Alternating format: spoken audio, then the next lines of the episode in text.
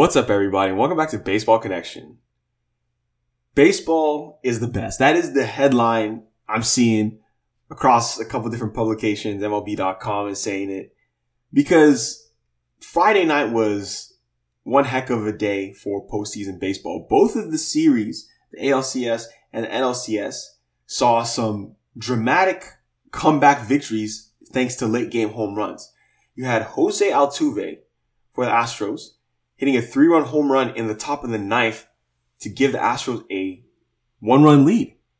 When they were just three outs away from losing this game, he hits that, he hits that home run, and then all of a sudden, the Houston Astros are up three games to two in the series instead of going down two games to three.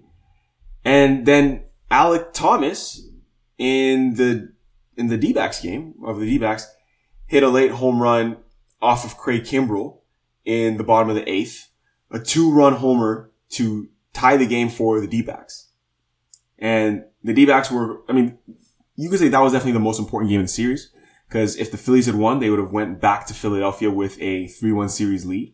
And then now it's a brand new series with it tied two games apiece. So that, that home run tied the game in the bottom of the eighth, and then the D-backs would eventually go on to win this game six to five. Huge comeback victory for Arizona. I mean, that's a huge swing for Alek Thomas. I mean, he was not even in the starting lineup. He came off the bench.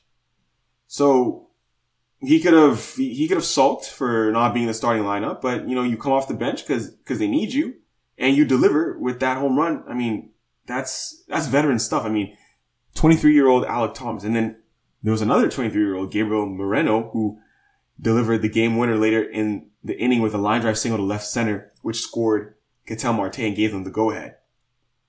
So with this win, the D-backs became the first team to win consecutive postseason games when trailing in the seventh inning or later in each of them. So Craig Kimbrell giving up the walk-off single to Ketel Marte two nights ago on Thursday night, and then on Friday night, well, I mean, Kimbrell came out of the bullpen. He kind of, inher- I think he inherited those runners. Not really his fault, but uh, and then on Friday, giving up that game-tying home run to Alek Thomas, which was a huge blast. I mean, that's that's going to be one of the biggest home runs in, not Diamondbacks history. I mean, I guess it depends, right? If if they go on to win this series, that will definitely be one of the biggest home runs in Diamondbacks history. It will. Um, if they lose the series, you know, people are going to forget about it soon enough. But that was a huge swing by Alek Thomas there, coming off the bench. And, yeah, I mean, big swing. Big swing. But that is... That is why you need all twenty-seven outs in baseball. You, you can't rest on your laurels. These these teams, the Phillies, Astros, I'm sorry, the Phillies and the Rangers had leads in this game, late in the game. And then they lost them in the ninth inning, in the eighth inning. And it changes the complexion of these series, especially that Phillies D-back series. So the Phillies D-back series will continue on Saturday. And so it was a bullpen game. In game four, game five, it's back to the top of the rotation. It's going to be the aces, Zach Wheeler versus Zach Gallen. First time these two guys squared off was game one in Philadelphia, and Phillies took that game, but now you have a rematch of game one. So what are we going to see? Time will tell. Tune in eight p.m. Eastern time to see how that game will go in the desert. But that's huge.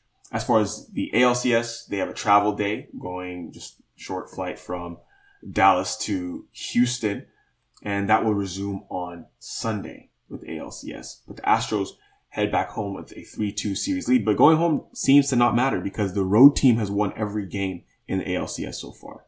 So it it, it really doesn't doesn't seem to matter. It doesn't seem to matter. Um, actually, wait a minute. Oh, it's it is the two three two format. two three two is not a great format, huh? I, I didn't know baseball was still doing this. So they did two in Houston, three in Arlington. Now they have two more in Houston. Yeah, so the road team has won every game. It's going to be Nathan Eovaldi versus Framber Valdez on Sunday night. Eovaldi has been absolutely dealing. And, yeah, the Astros are happy they got a win to go up three two before having to face him because it's always going to be a tough task when you face that guy. But exciting stuff. Late game homers, postseason magic.